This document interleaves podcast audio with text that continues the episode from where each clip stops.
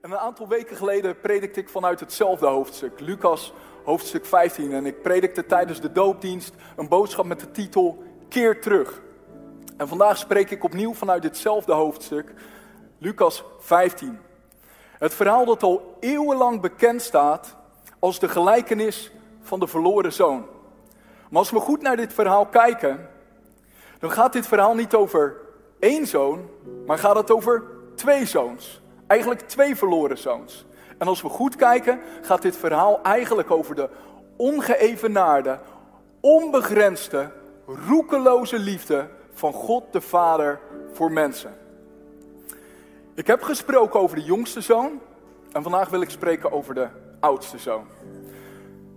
Dus we gaan inzoomen op de oudste zoon en we pakken het op waar we gebleven zijn. Lucas 15 en dan gaan we lezen vanaf vers 25. Als je er bent mag je zeggen, ik ben er. Yes. Ik hoop jullie in de blok ook. Zijn oudste zoon nu was op de akker. Ik lees vanuit de herziene statenvertaling. En toen hij dichter bij huis kwam, hoorde hij muziek en rijdans. En nadat hij een van de knechten bij zich geroepen had, vroeg hij wat er aan de hand was. Deze nu zei tegen hem: Uw broer is gekomen en uw vader heeft het gemeste kalf geslacht, omdat hij hem weer gezond teruggekregen heeft. Maar hij werd boos en hij wilde niet naar binnen gaan. Toen ging zijn vader naar buiten en spoorde hem aan. Maar hij antwoordde en zei tegen zijn vader: Zie, ik dien u al zoveel jaren en ik heb nooit uw geboden overtreden. En u hebt mij nooit een bokje gegeven om met mijn vrienden vrolijk te zijn. Maar nu deze zoon van u gekomen is, die uw bezit met hoeren heeft opgemaakt, hebt u voor hem het gemeste kalf geslacht? En hij zei tegen hem: Kind, jij bent altijd bij mij. En al het mijne is van jou. Let op wat de Bijbel dan zegt. Wij zouden dan vrolijk en blij moeten zijn, want deze broer van jou was dood en is weer levend geworden. Hij was verloren en is gevonden. Hij was verloren en is gevonden. En dat brengt me naar de titel van vandaag. Verloren en gevonden. Verloren en gevonden. Lucas 15 begint niet bij de gelijkenis van, van de verloren zoon. Heb je het gemerkt? Het begint niet bij de verloren zoon. En om te begrijpen wat het punt is dat Jezus wil maken hier in dit verhaal over deze twee broers, om dat goed te begrijpen, moeten we helemaal gaan naar het begin van Lucas 15. En dat is wat we vandaag gaan doen. Tijdens deze preek, tijdens deze boodschap gaan we een ontdekkingsreis maken door Lucas hoofdstuk 15 om de essentie te begrijpen van wat de vader hier zegt en bedoelt als hij spreekt tot de oudste zoon. Dus we gaan beginnen helemaal vanaf vers 1. Ben je er klaar voor? Mooi. Lucas 15, vers 1. Jezus gaat dan vertellen, maar het hoofdstuk begint als volgt. Al de, dit soort kleine dingen in de Bijbel, al de, al de tollenaars en de zondaars nu kwamen bij hem, en hem staat met een hoofdletter, Jezus, om hem te horen. Als ik dit lees, dan fascineert me dit. Niet een paar zondaars en tollenaars kwamen bij Jezus, niet een groepje, niet een handjevol, maar de Bijbel zegt al de tollenaars en al de zondaars nu kwamen bij Jezus om naar hem te luisteren. Jezus was zo magnetisch. Jezus was zo aantrekkelijk. Jezus was zo relevant. En zondaars voelden zich niet veroordeeld in zijn aanwezigheid, maar ze werden aangetrokken tot hem. Ze kwamen allemaal op hem af. Het is mijn verlangen dat wij een kerk zullen zijn als dat, waar verloren mensen naar toegetrokken worden. Niet omdat je ze moet pushen en overhalen en misschien moet verleiden dat je zegt kom naar de kerk, want dan daarna neem ik je mee naar de McDonald's. Maar gewoon dat mensen hier staan en rijen vol staan te wachten omdat ze binnen willen komen, omdat ze een plek willen bemachtigen. Corona of niet, maar ik ben de eerste om me op te geven. Zo hongerig ben ik naar Jezus, want ik heb Jezus nodig. Wat is dit met die Jezus, dat hij al die zondaars wist aan te trekken? En op vers 2. En de fariseeën en de schriftgeleerden moorden onder elkaar. En ze zeiden, deze man ontvangt zondaars en eet met hen. En hij sprak deze gelijkenis tot hen en zei, ik ga straks verder lezen. Maar let goed op de scène hier. Jezus spreekt hier tot twee groepen mensen. Hij is hier en hij heeft allemaal zondaars en tollenaars die hier staan. En hij heeft wetgeleerden en fariseeën. En ze staan tussen elkaar, door elkaar. Of misschien staan ze wel in groepen, los van elkaar. En de fariseeën die, die moorden.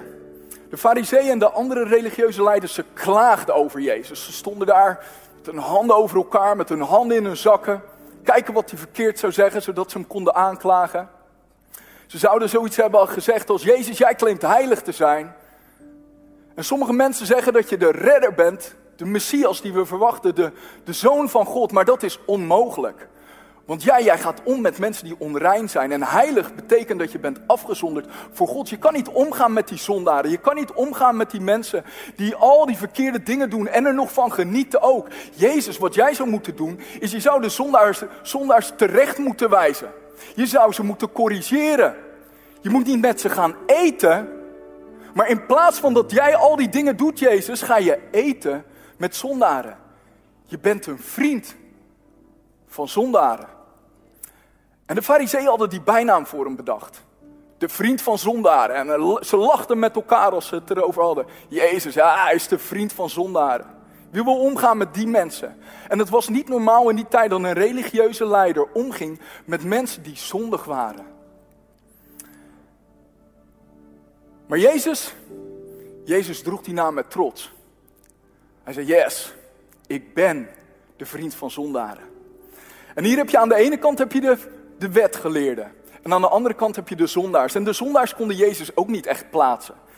Ze zeiden, er is nog nooit een religieuze leider, een geestelijke leider geweest, die mij aandacht en liefde gaf zoals dit. Deze Jezus, hij is perfect en hij wil mijn vriend zijn. Hij wil met mij omgaan. Hij is niet bang om geassocieerd te worden met mij. Hij veroordeelt me niet. Hij heeft aandacht voor me. We verdienen het niet. We begrijpen het niet. Zou het echt kunnen dat God nog steeds van ons houdt?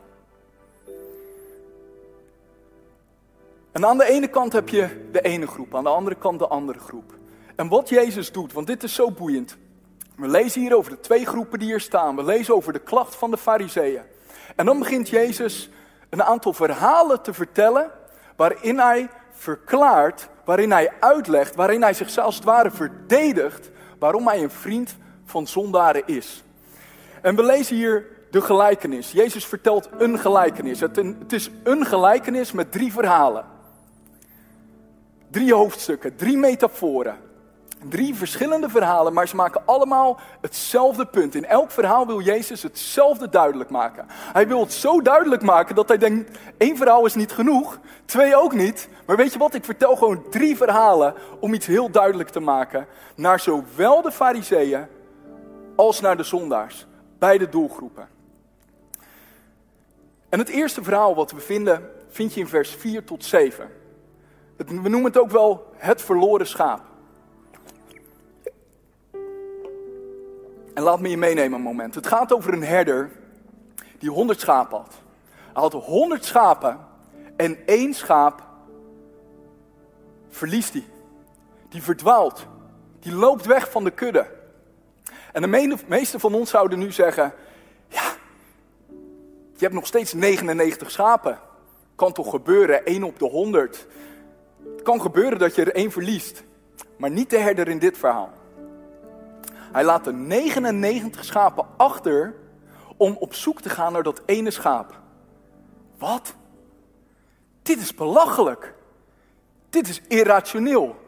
Welke herder zet 99 schapen op het spel voor één schaap dat zelf is weggelopen, dat zelf is verdwaald? Wie doet dat?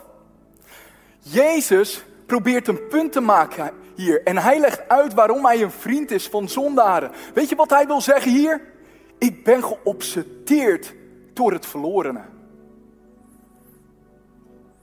En het verhaal wordt zelfs nog gekker. Want de herder vond het schaap. En dit zijn van die mooie details. Ik zie dat voor me. Dan zegt de Bijbel dat hij het schaap op zijn schouders nam en vol blijdschap Zie je die herder lopen vol blijdschap omdat hij dat ene schaap heeft gevonden. En als hij thuis komt, dan organiseert hij een groot feest. Hij nodigt zijn buren uit, hij nodigt zijn vrienden uit. Maar wat zegt dit ons? Als deze herder gewoon een goede ondernemer zou zijn, weet je wat hij dan zou hebben gedaan? Dan zou hij het schaap op zijn schouders hebben genomen, hebben gedacht, eindelijk heb ik dat ding. Hij zou hem terug hebben geplaatst in de schaapskooi. Hij zou zijn huis binnen zijn gegaan, zijn laptop hebben opengeklapt, zijn Excel-spread hebben geopend en zijn assets hebben aangepast van 99 naar 100 schapen, laptop hebben dichtgeklapt, in bed zijn gelegen en dacht, yes, die is binnen. Hij zou gaan slapen. Geen fanfare, geen polonaise, geen emotionele uitspatting en zeker geen extra uitgaven voor een groot feest.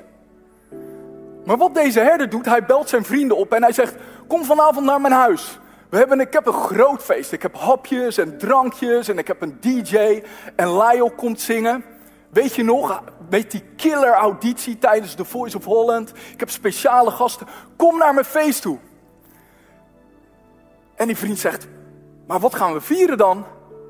Weet je nog dat schaap wat ik verloren was? Ik heb dat schaap overal gezocht en ik heb het gevonden. Oh, ik zal je vertellen, joh. Ik heb posters geplakt op alle lantaarnpalen in de omgeving met de foto van het schaap. Ik heb een riante beloning beloofd aan de rechtmatige vinder. En ik ben gaan zoeken en ik heb hem zelf gevonden. En ik ben uitzinnig van vreugde. Kom, laten we feest vieren. Het schaap was geen nummer. Het schaap was geen statistiek. Het schaap, de waarde van dit schaap was niet uit te drukken in geld. Maar er was een emotionele binding met dit schaap. En het punt wat Jezus hier wil maken is dat het schaap kostbaar was voor de herder. Dat het schaap waardevol was voor de herder. En dan, vers 7 zegt: Ik zeg u dat er evenzo blijdschap zal zijn in de hemel over één zondaar die zich bekeert, meer dan over 99 rechtvaardigen die de bekering niet nodig hebben. Is dit logisch? Nee. Is genade logisch? Nee. Maar dit is onze God. Dit is de God die wij dienen. Hij is geobsedeerd door het verlorene. Hij is geobsedeerd om verloren mensen terug te vinden. Dat is waar zijn hart vol van is. Dat is waar zijn hart naar uitgaat. Dat is waardoor zijn hart harder begint te kloppen. Hij is op zoek. Wie kan ik redden? Wie kan ik terugbrengen bij mij? Wie kan ik thuisbrengen? En Jezus vervolgt met een tweede verhaal in vers 8 tot 10. En we lezen daarover een vrouw en ze heeft tien munten. En ze verliest één munt. En ze gaat die munt zoeken. En de Bijbel laat ons zien dat ze haar hele huis ondersteboven keert om dat ene muntje te vinden. En ze doet hetzelfde als die herder. Weet je wat ze doet? Ze geeft een groot feest. En ze nodigt al haar buurvrouwen uit en al haar vriendinnen uit. Opnieuw een over de top irrationele reactie van deze vrouw. Waarom doet ze dit? Ik bedoel, ze geeft een groot feest. Wat moet dat hebben gekost? Waarschijnlijk meer dan de waarde van dat muntje. En opnieuw wil Jezus hier een punt maken dat het muntje waardevol was voor deze vrouw. Het is waardevol. En dit is een boodschap hier voor jou en voor mij. Als een munt verloren is, hoor me goed. Als een munt verloren is, betekent dat nog niet dat die munt zijn waarde heeft verloren. Hoeveel van ons weten hier dat er mensen zijn die ver van God zijn? Ze zijn verloren. Maar ze hebben hun waarde niet verloren. Hun waarde is nog steeds hetzelfde. Hun waarde is onveranderd. En je bent hier vandaag binnengekomen en je denkt dat jouw waarde afhankelijk is van wat de wereld jou zegt. En daarom is het zo belangrijk om elke week in Gods huis te zijn en te horen de waarheid over jouw waarde. De waarheid van Gods woord. Daarom is het zo belangrijk om onderdeel te zijn van een live group. En elke week niet alleen te teren op een zondag, maar door de week ook mensen te ontmoeten die jou hetzelfde vertellen. Namelijk dat jij waardevol bent in Gods ogen. Want de wereld zal continu leugens op je proberen te brengen en te vertellen wanneer je wel en wanneer je niet waardevol bent. Maar jouw waarde wordt niet gedicteerd door deze wereld. Jouw waarde is gedicteerd en bepaald door het woord van God. Kom op, kan ik amen horen? Dat maakt het verschil dat Jezus ons onze waarde geeft. Ik heb hier een biljet van 20 euro. Kun je het zien? De waarde van dit biljet, van dit briefje, is bepaald door onze overheid. En als je goed kijkt, dan zie je dat er watermerken in staan en dat die uniek is. En elk biljet is origineel en heeft de eigen kenmerken. Het is niet te vervalsen. En de overheid heeft verklaard dat dit briefje, dit biljet, 20 euro waard is. Kan het verfrommelen. Maakt niet uit wat ik ermee doe. Gooi het op de grond. Ik stamp er een beetje op. Heb je wel eens uh, geld gevonden toen je je spijkerbroek uit de was haalde en je je broek voelde en dat je dacht, oh, er zit nog geld in. Maakt niet uit waar het gaat. Nog steeds 20 euro. Het maakt niet uit hoeveel handen het heen gaat. Het maakt niet uit hoe vies de handen zijn van degene die het aanraakt. Het maakt niet uit als je het krast met een pen. De waarde van dit biljet staat nog steeds vast. Weet je waarom? De waarde van dit biljet is bepaald en verklaard door iets dat buiten dit biljet ligt. En jouw leven lijkt veel op dit biljet. Het maakt niet uit wie jou heeft verfrommeld. Het maakt niet uit wie jou heeft laten vallen. Het maakt niet uit of er iemand is geweest die op jou heeft gestampt. Het maakt niet uit of je bent bekrast of bent besmeurd. Door hoeveel handen je bent heen gegaan. En wat jou is aangedaan of wat jij hebt gedaan. Maar jouw waarde staat vast. En ik ben hier vandaag om jou te vertellen dat God zegt dat je hier vandaag niet voor niets bent. Maar dat jij vandaag moet horen dat jij nog steeds waardevol bent voor God. Je bent Gods zoon, je bent Gods dochter, je bent mijn kind. En God zegt, ik heb jou geroepen. Ik heb jou uitgekozen. En ik heb verklaard dat jij waardevol bent in mijn ogen. Want ik heb jou gevormd in de moederschoot. Ik heb jou apart gezet. Ik heb een hoopvolle bestemming. En niets wat er gebeurt en niets in jouw omstandigheden kan daar een verandering in brengen. Jij bent wie ik zeg dat je bent.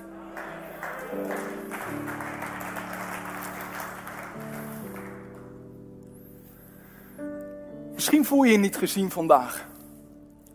Misschien voel je je waardeloos. Misschien voel je je minder waardig. En ga je er doorheen. Soms denk je dat mensen je niet eens zien. Je voelt je overlooked. En je probeert je te verbergen. En sommige van jullie, je probeert je te verbergen voor andere mensen. En je zegt, ik ben iets waard. Zeg dat niet. Je bent zoveel waard voor de Vader. Je bent het zoveel waard voor de Vader dat Hij zijn zoon, zijn enige geboren zoon Jezus, zond naar deze aarde om op zoek te gaan naar jou. Jij bent Jezus waard voor de Vader. Dat is hoeveel je waard bent voor God. Laat niets anders je iets anders wijsmaken. Jij bent waardevol voor de Vader. Misschien ben je binnengekomen met schaamte, met teleurstelling. Je hebt het verknald. Jouw waarde is niet minder geworden. Maar God zegt, je bent nog steeds net zo waardevol voor mij. Ik hou van je. Ik heb je bij je naam geroepen. Je bent van mij. Zijn zorg voor jou. Zijn waardigheid op jou en zijn passie over jou zullen nooit veranderen. Jezus' derde verhaal vinden we vanaf vers 11 tot vers 32. En het is het meest bekende verhaal. En terecht, het is niet voor niets. Dit is misschien wel het mooiste portret wat geschilderd wordt. Het meest levendige portret van Gods liefde voor de mensheid. En we kennen het verhaal als de verloren zoon, maar dit is niet iets wat Jezus heeft bedacht. Jezus heeft het nooit zo genoemd. Wat Jezus zegt, als hij het verhaal begint in vers 11, dan zegt hij: Een zeker mens had twee zonen. En herinner je, Jezus sprak tot twee groepen mensen. Hij sprak tot de zondaren en tot de wetgeleerden. En Jezus begint het verhaal te vertellen over de verloren zoon. En Jezus liet zien. Jezus liet zien, lang voordat wij Hem zochten, zocht Hij ons. En ik kan me voorstellen dat op het moment dat Jezus dat verhaal vertelt, dat de zondaren luisterden naar Jezus en hoorden over die vader die op zoek was naar zijn zoon, die op de uitkijk stond. En dat hun mond open viel op het moment dat ze hoorden dat die vader, waarvoor hij het zo had verknald, naar hem toe kwam rennen. Ik denk dat er tranen over hun wangen begonnen, begonnen te lopen toen ze zich beseften: dit is de liefde van God. Dit is de liefde van God voor mij. En Jezus, Jezus stond al op de uitkijk. Jezus stond te wachten, vol compassie, vol liefde, op zoek naar de zoon. Te wachten totdat de zoon thuis zou komen. En vers 21, dat is waar ik het oppak. Daar zegt, daar zegt de zoon als hij thuis komt: Vader, ik heb gezondigd tegen God en tegen u. Ik ben het niet langer waard. Zie je, het gaat weer over waarde. Ik ben het niet langer waard uw zoon genoemd te worden. Door alles wat hij heeft gedaan, hij zegt: Ik ben het niet langer waard. Ik ben het niet eens meer waard om uw zoon genoemd te worden. En dan gaat de Bijbel verder door te zeggen: Maar de vader liet hem niet eens uitspreken en zei tegen de knecht: Vlug! Haal de mooiste kleren die we in huis hebben en geef hem die om aan te trekken. Geef hem een ring voor zijn vinger en een paar sandalen. Slacht het kalf dat we hebben vet gemest. Wij gaan feest vieren. Lucas 15 gaat weer over feest vieren. En waar de zoon zegt, ik ben het niet langer waard om uw zoon te zijn, daar, daar zegt de vader, nee, nee, nee, nee, nee. Je bent het waard, je bent het waard voor mij. En, en hij begint gelijk in de modus te komen dat hij zegt, ik zeg het niet eens alleen met mijn woord, maar ik wil het je laten zien. Dus hij geeft hem de mooiste kleren aan. Hij geeft hem nieuwe sandalen. Zodat hij niet meer met zijn, voet in het stof hoeft te lopen. Hij geeft hem een ring. Een ring van de familie. En, en je moet de diepte hiervan begrijpen. Dit was een zegelring. In die tijd had je geen handtekeningen waarmee je een contract kon sluiten. Maar je had een ring van de familie. Hij kreeg het mandaat terug. Hij kreeg de autoriteit terug. Hij werd hersteld als volwaardig lid van de familie. En dat is nog niet genoeg. Dan zegt hij: Kom op, we slachten het gemeste kalf. Wie heeft er een gemest kalf? Ik denk de vader voor het moment dat een verloren zoon of dochter besluit om naar huis te keren. De vader is voorbereid, hij staat op de uitkijk, hij is klaar om het feest met jou te vieren. En waarom? Omdat hij geobsedeerd is om het verloren te vinden. Er is niets wat God meer verheugt dan wanneer een zondaar terugkeert naar hem. En hij begint een feest ter ere van de zoon. En er is muziek en dansen en het is uitbundig. Welkom thuis. Maar als de zondaren de jongste zoon vertegenwoordigen, wie vertegenwoordigt dan de oudste zoon in dit verhaal? Juist, de wetgeleerden, de fariseeën. Zij waren niet blij dat Jezus zich omringde met zondaren, met vieze mensen, met verloren mensen. En deze oudste zoon was niet blij dat zijn jongste broer thuis kwam. Hij was niet blij dat er zo een feest werd gegeven. Hij zei: Een feest? Waarom een feest? Hij zou weggejaagd moeten worden. Hij zou afgewezen moeten worden. Hij zou bestraft moeten worden. Een feest geven. Je ziet dezelfde geest en dezelfde houding, maar zie je ook de liefde van de vader? De zoon, de oudste zoon, hij wil niet naar binnen komen. Maar wat doet God de vader? Wat doet de vader hier? Hij gaat naar hem toe. Hij zoekt hem op. Hij gaat naar buiten. En weet je wat de vader zegt? Wat is de boodschap van de vader aan de oudste zoon? Hij zegt, kind, je bent altijd bij mij. Weet je wat hij hier eigenlijk mee zegt? Zoon, het gaat mij niet om prestatie, maar het gaat om onze relatie. Ik wil dat je in mijn aanwezigheid bent, dat je met me bent. Niet dat je zo hard werkt daar op die akker, maar ik wil dat je bij mij bent.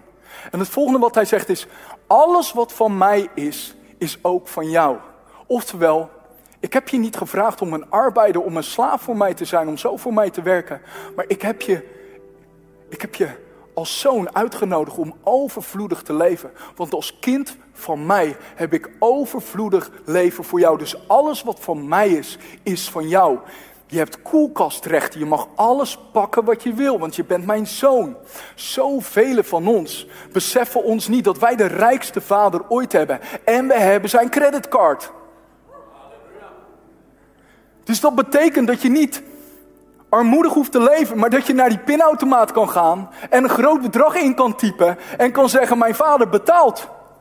Ik heb de creditcard van hem. Dus wat we mogen doen is groot vragen. Wat we mogen doen is groot leven, omdat we weten dat er overvloed is van God voor ons. Niet om onszelf te verrijken, maar vervolgens om het ook weer door te geven en het te delen. Want op het moment dat we het delen en doorgeven, dan blijft de overvloed van God stromen.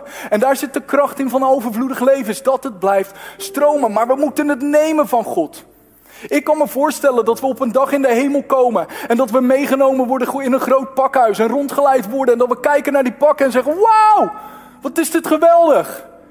En dat je staat in dat pakhuis en zegt: God, wat is dit? Voor wie is dit? En dat God de Vader zegt: Dit zijn al mijn cadeaus die ik jou wilde geven, maar je nam het niet. Je vroeg het niet.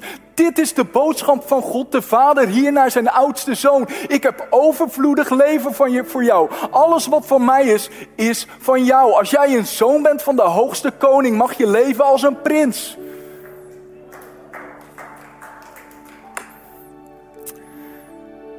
En dan zegt hij: Kom binnen en vier het feest mee. Dit is de roep van de Vader. Kom binnen en vier het feest mee. Dit is het punt wat hij wil maken naar de fariseeën. Dit is zijn roep vandaag. Vier het feest mee. Want deze broer van jou was dood en is weer levend. Weet je wat dat mij zegt? Jezus is niet gekomen om slechte mensen goed te maken. Maar is gekomen om dode mensen weer levend te maken. Dit ding gaat niet over een verandering van je gedrag, maar het gaat over een verandering van je hart, waardoor een nieuw leven start en je een reis maakt met Jezus om te veranderen. Bekering betekent niet dat je van het een op het andere moment volmaakt bent, en alles goed doet. Maar dat betekent dat je gaat wandelen in de genade en de goedheid van God. En dat Hij jou de kracht geeft om een ander leven te leiden en een andere richting te kiezen. En dan besluit hij door te zeggen, en hij was verloren en is gevonden. Titel van mijn boodschap. Drie verhalen, drie verloren dingen en drie vissa's, feesten, parties. Weet je wat mijn gebed is? Dat ik geobsedeerd zal zijn over de dingen waar Jezus over geobsedeerd is. En allereerst is dat dat Jezus en ik samen zullen zijn. En daarna dat verloren mensen gevonden worden. Dit is de obsessie van Jezus Christus. Dit is zijn obsessie. Wil jij geobsedeerd zijn over waar Jezus over geobsedeerd is?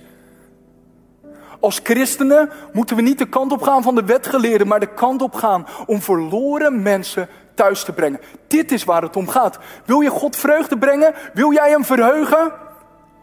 Weet je wat je mag doen? Met hem leven en andere mensen bij hem brengen. Er is geen grotere vreugde die, jou, die jij jouw vader kan bezorgen dan vrijmoedig te spreken over Jezus en andere mensen bij hem te brengen. Dit is het hart van de vader. Dit is waar zijn hart over in beroering is. Dit is waar hij naar op zoek is. Hij wil, zegt de Bijbel, dat niemand verloren gaat, maar dat iedereen eeuwig leven heeft en bij hem komt en zijn offer aanneemt. Jezus is op zoek, hij staat op de uitkijk. En wij zijn zijn handen en zijn voeten.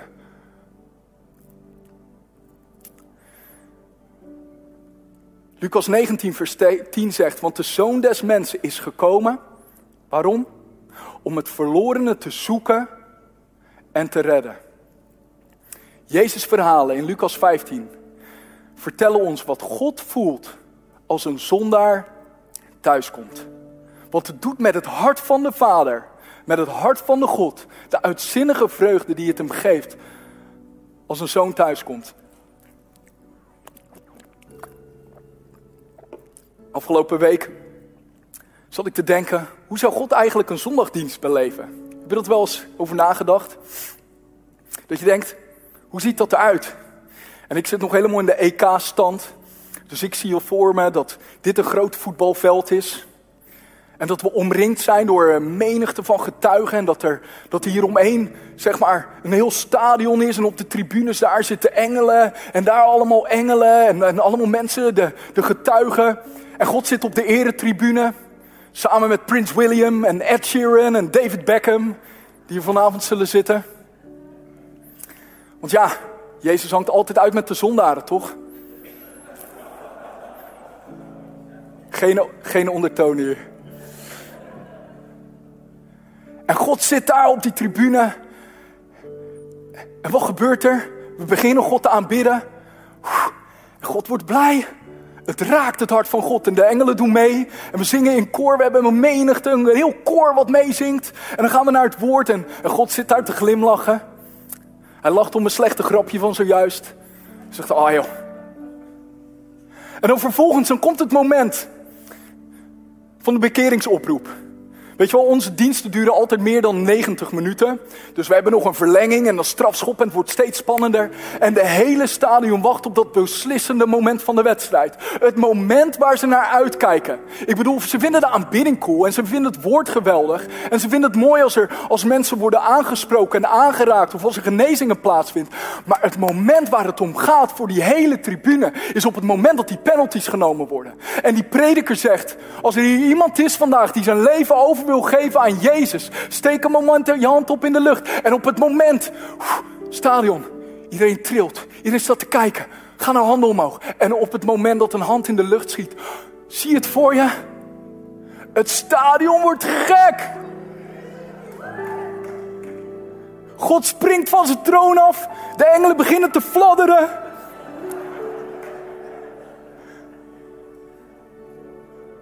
Yes! Een zondaar die thuis komt, hij was verloren.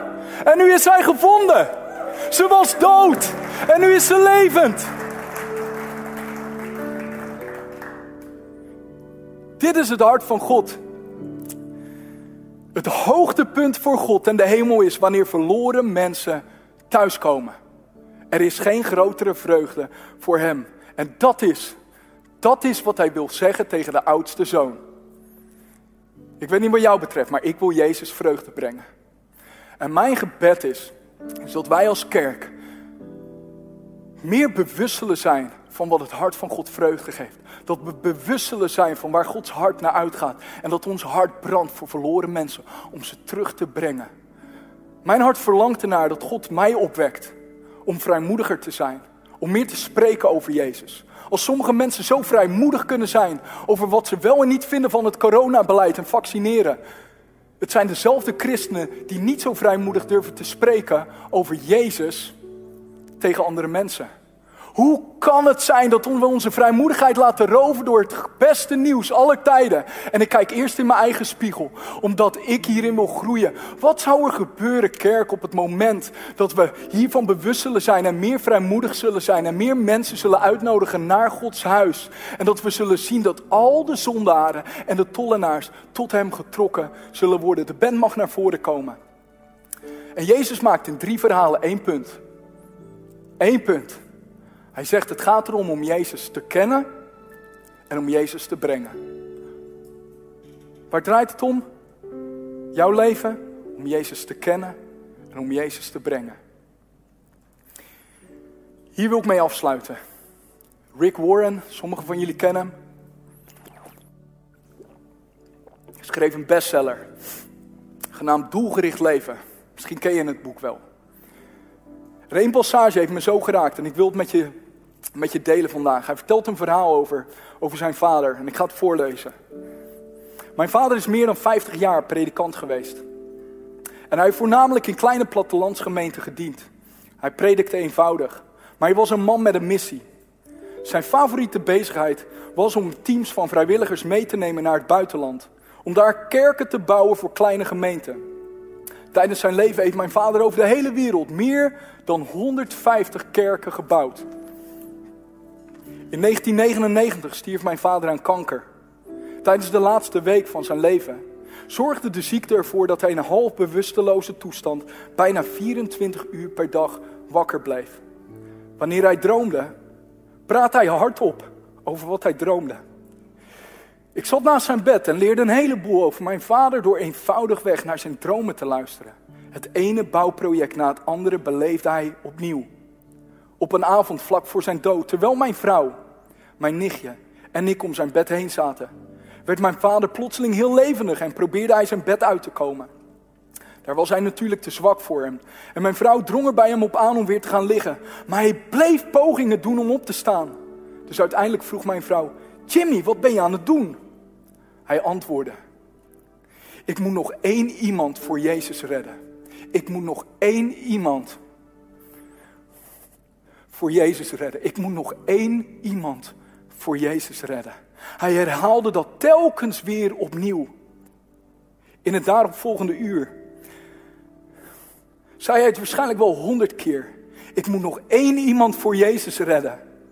En terwijl ik naast zijn bed zat en de tranen over mijn wangen stroomden, boog ik mijn hoofd om God te danken voor het geloof van mijn vader. En op dat moment strekte mijn vader zijn tengere, magere hand uit en legde die op mijn hoofd. En hij zei op een manier alsof hij me een opdracht gaf: Red nog één iemand voor Jezus. Red nog één iemand voor Jezus.